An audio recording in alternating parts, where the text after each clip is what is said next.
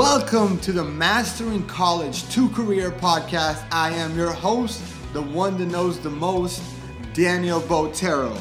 In a world where 8 out of 10 students are graduating without a job lined up, and 40% of graduates never work in a job that require their degree. This podcast is the solution. In this podcast, not only do you hear from my own personal experience, countless hours worth of research on this topic, but I bring industry experts to help students take away that fear of graduating without a job and instead teach you how to land your dream job. So, with the fact that 85% of students walk down the stage without a job lined up, I decided to create a really short assessment that students can take right now that will take less than five minutes and give them a very clear idea of how ready they are to graduate with their job. And it's kind of funny it's fun and it will give you an animal. You'll either become a sloth somebody that's just kind of be sleeping through college. You either are a bear someone that has a lot of potential but has been hibernating. You could be a dog someone that has been doing some great things are trainable and have high potential or you can be a unicorn and that is a very small percent of students that have done exactly what it takes to land their dream job and have already done it. So, which animal are you? Find out at masteringcollege2career.com forward slash assessment.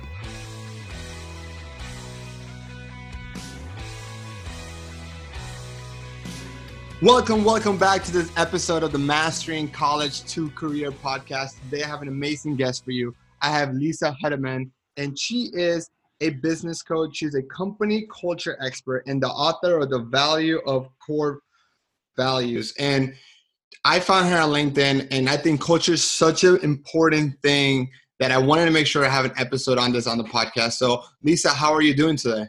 Oh, I'm doing great. It's uh, such a pleasure to be with you today, Daniel.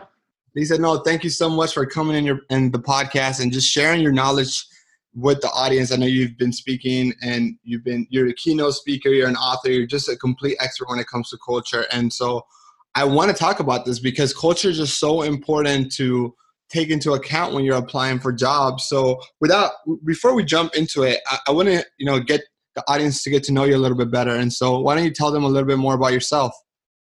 All right. So um, I have a degree in finance and accounting from the University of Michigan. I have a, an MBA from the University of Tampa. I had a career of 20 some plus years um, in the telecommunications industry where I started out in um, finance and worked my way through strategic planning roles and new business development roles. And then for the last 15, oh, maybe 16 years, how quickly they go by. I have um, had my own practice where I've been focusing on organizational and individual development. And I know that um, you know both you know employ like companies are hiring you you know to help improve the company culture and everything like that. How important is culture to an organization? Well, um, culture is a, a game changer it actually is what allows you to execute your strategy. It will kill your strategy if um, you have a toxic culture. And so it is as important as developing the strategy for um, what you're going to do. The culture defines the environment in which um, the, the organization will either thrive or not. And if, let's talk about this when it relates to college students. Why should students really take into account the culture of their organization of where they're applying? Well, all right, so let me make an example of an analogy. Uh, it's springtime, so I'm looking at my garden and I want to go out and um, refresh the garden after the winter time. So I will head off to Lowe's Garden Center and buy a number of plants. I can see plants there that look really lovely. They're all really wonderful. But if I buy a full sun plant and I plant it in my very shady oak tree covered garden, it's not going to survive. It's going to be a bad fit. So there's nothing wrong with the plant and there's nothing wrong with my garden, it's that they don't fit. And so, same thing goes with full sun plants, you know, or you know, um, putting a, a, a, shade plant in full sun. Uh, they will not survive. So when you have an individual who is great in terms of the knowledge that they have, you know, the education you just got, if you put that person in the wrong culture, it's not, they're not going to survive. They'll be very, very unhappy. And that's why it's important. When you go and you're going to start a new role, you don't want to go into an environment where you're setting up yourself to fail. You want to set yourself up to succeed. That's why it's important to consider. And that's so amazing when I when I'm talking to students, and I and I think we, when we, we were talking about before I recorded the podcast, telling you that I I run into students a lot, and they'll have multiple job offers for say accounting, which the job might not be the day to day things that they might be doing in the job might be very similar, depending on the big four that they decide to, or even a smaller or medium firm. But the culture can be completely different, and and that can determine so much. And so I think that's why, to me, this is such an important subject to talk about. I think my follow up question for you is more about how are students able to to figure out what culture are they going to be able to flourish in? Are they a sun plant or a shade plant? Well, here's what I say the the nature of, of an organization's culture, the fundamental um, guiding principles, their core values, are what define what that culture is going to be like. And so, for the individual to know whether what theirs are, that's where you have to start. Is to say, you know, what is really important to me? What are those guiding principles that um, that guide my decision making and my behavior?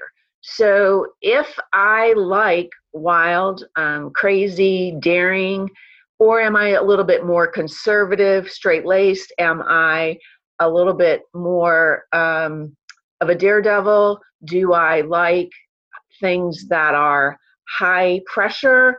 Uh, do I work well in an environment that's more laid back? You know, those are all really, really important. And none of these are morally right or wrong. They are really uh, more of a style kind of a question. So um, I'm going to assume that everybody wants to work in an environment that's morally um, uh, correct. Uh, so you have to kind of identify where you're going to fit. And I like to use two different companies as an example because, um, so you talked about accountants. You could be an accountant, say not for an, a, a CPA firm, but you could be an accountant within an organization.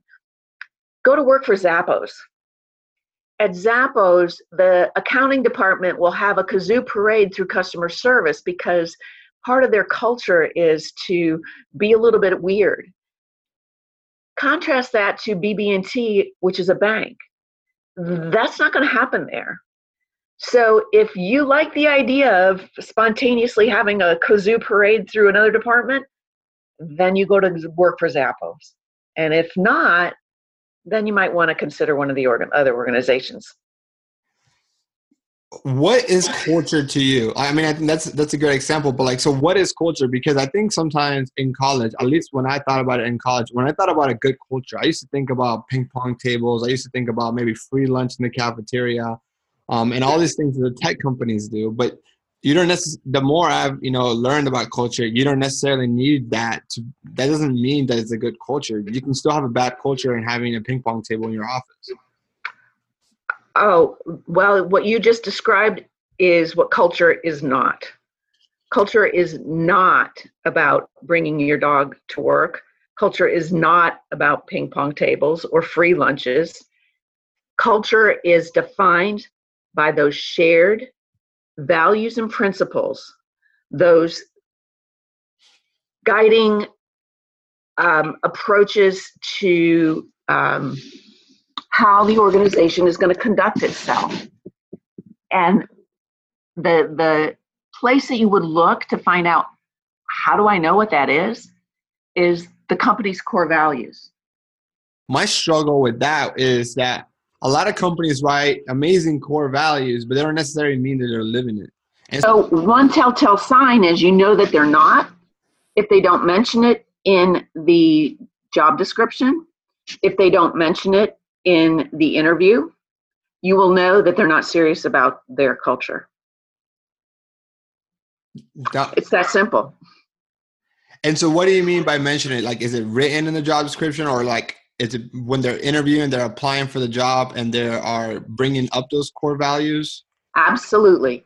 Companies who are serious about creating a dynamic culture will identify and very specifically say and ask questions related to those values. They put you on notice. It's actually part of their screening process because you want to attract people to you who will share your values. So the way you do that is you put the put it out there. And some people will read it and say, that's not me, and, and not bother hiring or not bother applying. Others will will say, you know, I'm going to apply for everything, in which case you're wasting your time. I I mentioned to um, I was talking to a, a group of hiring managers and asked them what their biggest frustration was, and they know when they're getting a form cover letter. That's the same letter that you sent to every other company because they know whether or not you know anything about them or their culture if they are serious about their culture. And so when you show that you've paid attention to them and that you, they want somebody who really wants to work for them. And so you encourage adding the core values to the cover letter, or is there a better place to show the company that you have the core values, your core values match their core values? I would I would put it in the cover letter to say, you know, I've looked into your organization. This is what I've found. Uh, your values of this, and and how how and why that's important to me, but in a way that's very sincere. This is not something you want to make up. Again, you don't want any job. You will not thrive if it's not a good fit. So tell them why, specifically for you, you are attracted to working for them that's something I teach a lot to the students that I work with. They're doing that research ahead of time and, and then having more of a sniper approach of job searching versus a shotgun and just applying to every single company that they might meet the minimum qualifications for but it's so much better to be targeted and to go up to an employer and letting them know that you you know exactly what they're looking for and that you have been working towards building those skills to become the ideal candidate and the reason why you want to work there is because you share some of those core values and why you're excited to go to work there because you could be an engineer at pretty much any company but you want to be an engineer at google or you want to be an engineer or whatever that company might be. That's correct. And you again if they are serious about it they will be screening for people who are going to be a good fit. If they're not serious about it they're not going to bring it up I remember um, earlier in my podcast, probably um, in one of the first 30 ep- episodes, I interviewed um, Simon. He works at Google, and he explained the four things um, that you go through as an when you're applying for Google. And one of the things that goes into whether they get a job or not is their Googliness. And it's very hard to explain what that is, but it really comes down to that does your core does your core values, does your personality match that of you know the Google. And Google is a very diverse company. At least they're trying to make it even more diverse. But um, and I found that very interesting, and it's um, it's something that they they don't have a quantitative way of doing it, but it's a, it's a gut feeling that the four people that go that interview you all decide, do you guys see a Googliness in this candidate? Yeah, it's and and what you'll find is you said you know you'll have four different people at Google will be interviewing you, the, again, the companies that are serious, every single person who is interviewing you is going to be asking about the values in some way or not or another. They they really want somebody who's going to fit because it's very expensive to hire and train. And so they don't they want you to succeed once they've invested in that part of the process.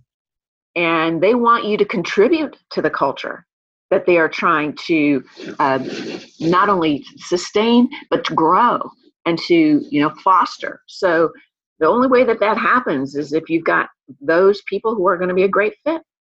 It's a what, win-win. Absolutely what do you think is the cost to a company of a bad hire? You know it depends um, on the role but it can be anywhere i've heard numbers from anywhere from one to three times their annual salary. That, that, make, that makes perfect sense. right in, in, between the the cost of the hiring and the recruiting and the training and then the lost productivity when they're a bad hire um, if they are customer facing and they impact revenue um, the productivity that you lose for the people around them you know it's it's significant yeah one of the things that i know you're also um, an expert in is just the disc assessment and that's something that you do with the companies that you work with can you elaborate what that is and what you know those types of tests do and why it should be why should students consider doing them? Um, yeah. Well, first of all, I much prefer to use the word assessment than test because test implies a pass fail and that there's a good or a bad response, and there really isn't. So, what these assessments do, and you mentioned DISC, DISC is a, a behavioral style profile which looks at how you tend to behave in certain circumstances. And it uses four different um, measures um, of behavior, looking at how you tend to make decisions, how you tend to influence people, how you tend to work in um, the pace at which you prefer to work, and also how you work in an environment where there's rules and structure that's put in place by others. So those can be measured on both on a high and low scale, and it's there's a you know a degree of high and low and, and what it what it provides for you is um, a way of looking and understanding who you are and the way i use this in my with my clients is um, gosh there's a multiple ways because it also has a way of of expressing how you com- you how you will tend to communicate and what, what your emotions and how you communicate with your emotions. But um, it's from a hiring perspective when i'm using it from with my client to hire because some organizations will use assessments like this in a pre-hire screen um, it it's one of i use it as one of four measures. Of course the resume is very important. You don't want to hire somebody with an engineering degree to do accounting all right? So you, you need certain skill.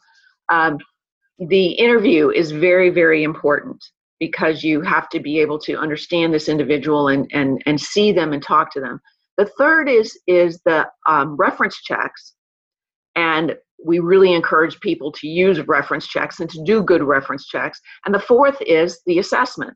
So i don't rely totally on the assessment but what we find in the assessment you want to validate in the interview and the reference checks to see whether or not that is how this person tends to behave and so there's a good or a bad fit for what the job requires for superior performance and how this person tends to prefer to behave. So if the job is truly in a very, very fast paced, constantly changing environment, it will stress a person out if they are a slower pace, prefer to start and finish one thing at a time um, kind of a person. Um, if it is truly an attention to detail kind of a role, like in accounting um, or in engineering or quality assurance, where you really, really have to follow rules and processes, and you're not that kind of a person, it's not a good fit.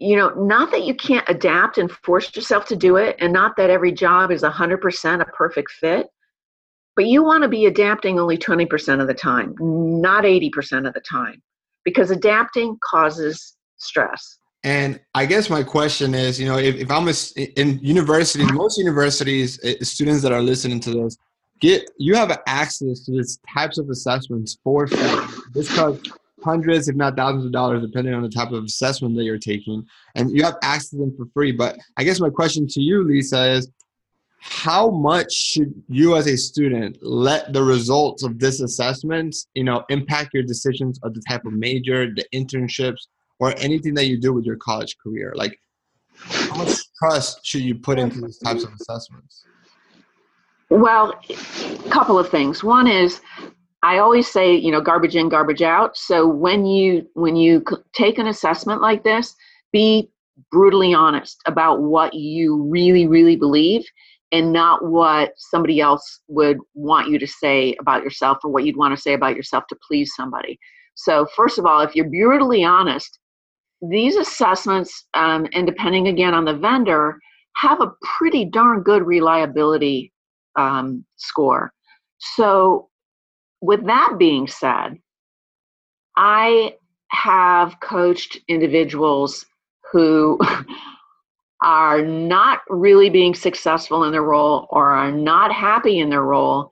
And when I assess them, and I'll say, Why on earth did you go to law school?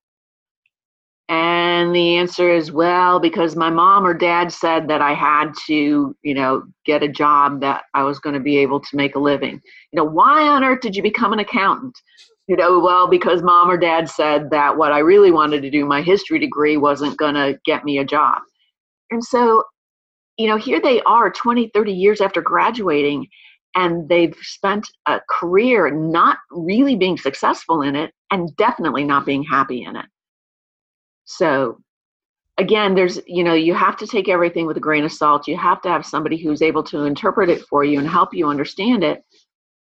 But now, with that being said, there are different kinds of roles um, with a finance or accounting degree.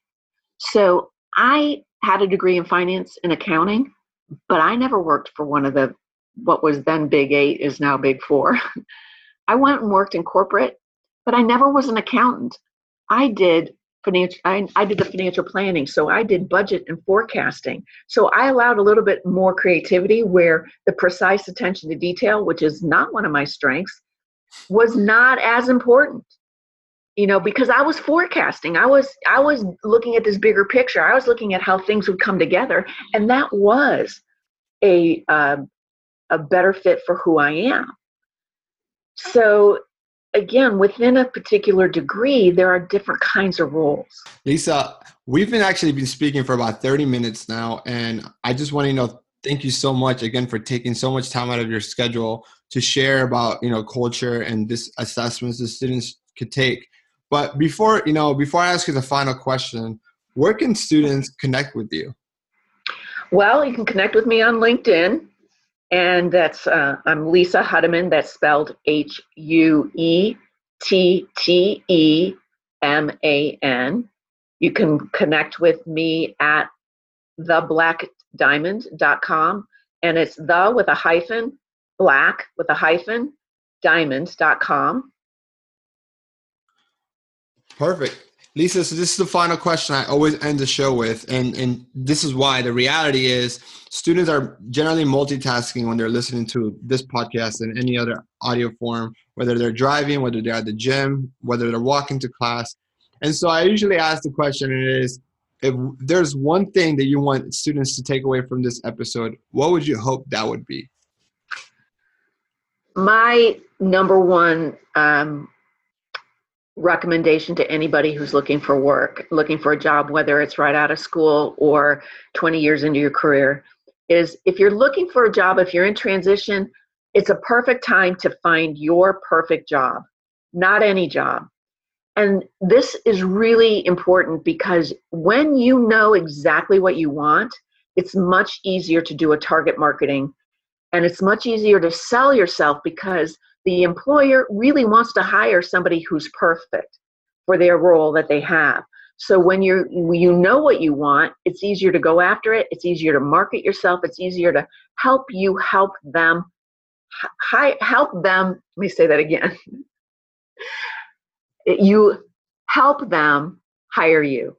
So you are you are allowing you're helping them see that you're a really great fit because you've done that work in advance for the students that are listening, that is the same thing I tell I talk to you guys about uh, sniper versus uh, shotgun approach and how having a specific job search, having a, a targeted list of companies that you want to work for instead of applying for every company that you meet the minimum qualifications is so key, and it's actually going to help you get a job.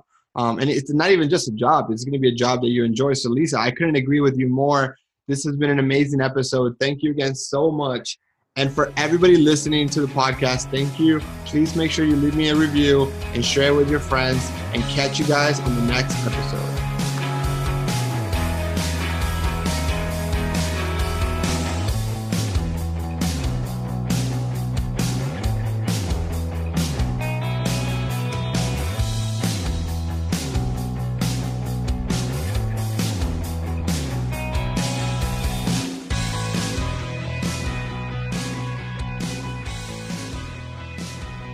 If you're listening to me right now, you, my friend, have made it to the end of the podcast. I want to take some time to thank you and congratulate you for being different and taking control of your career.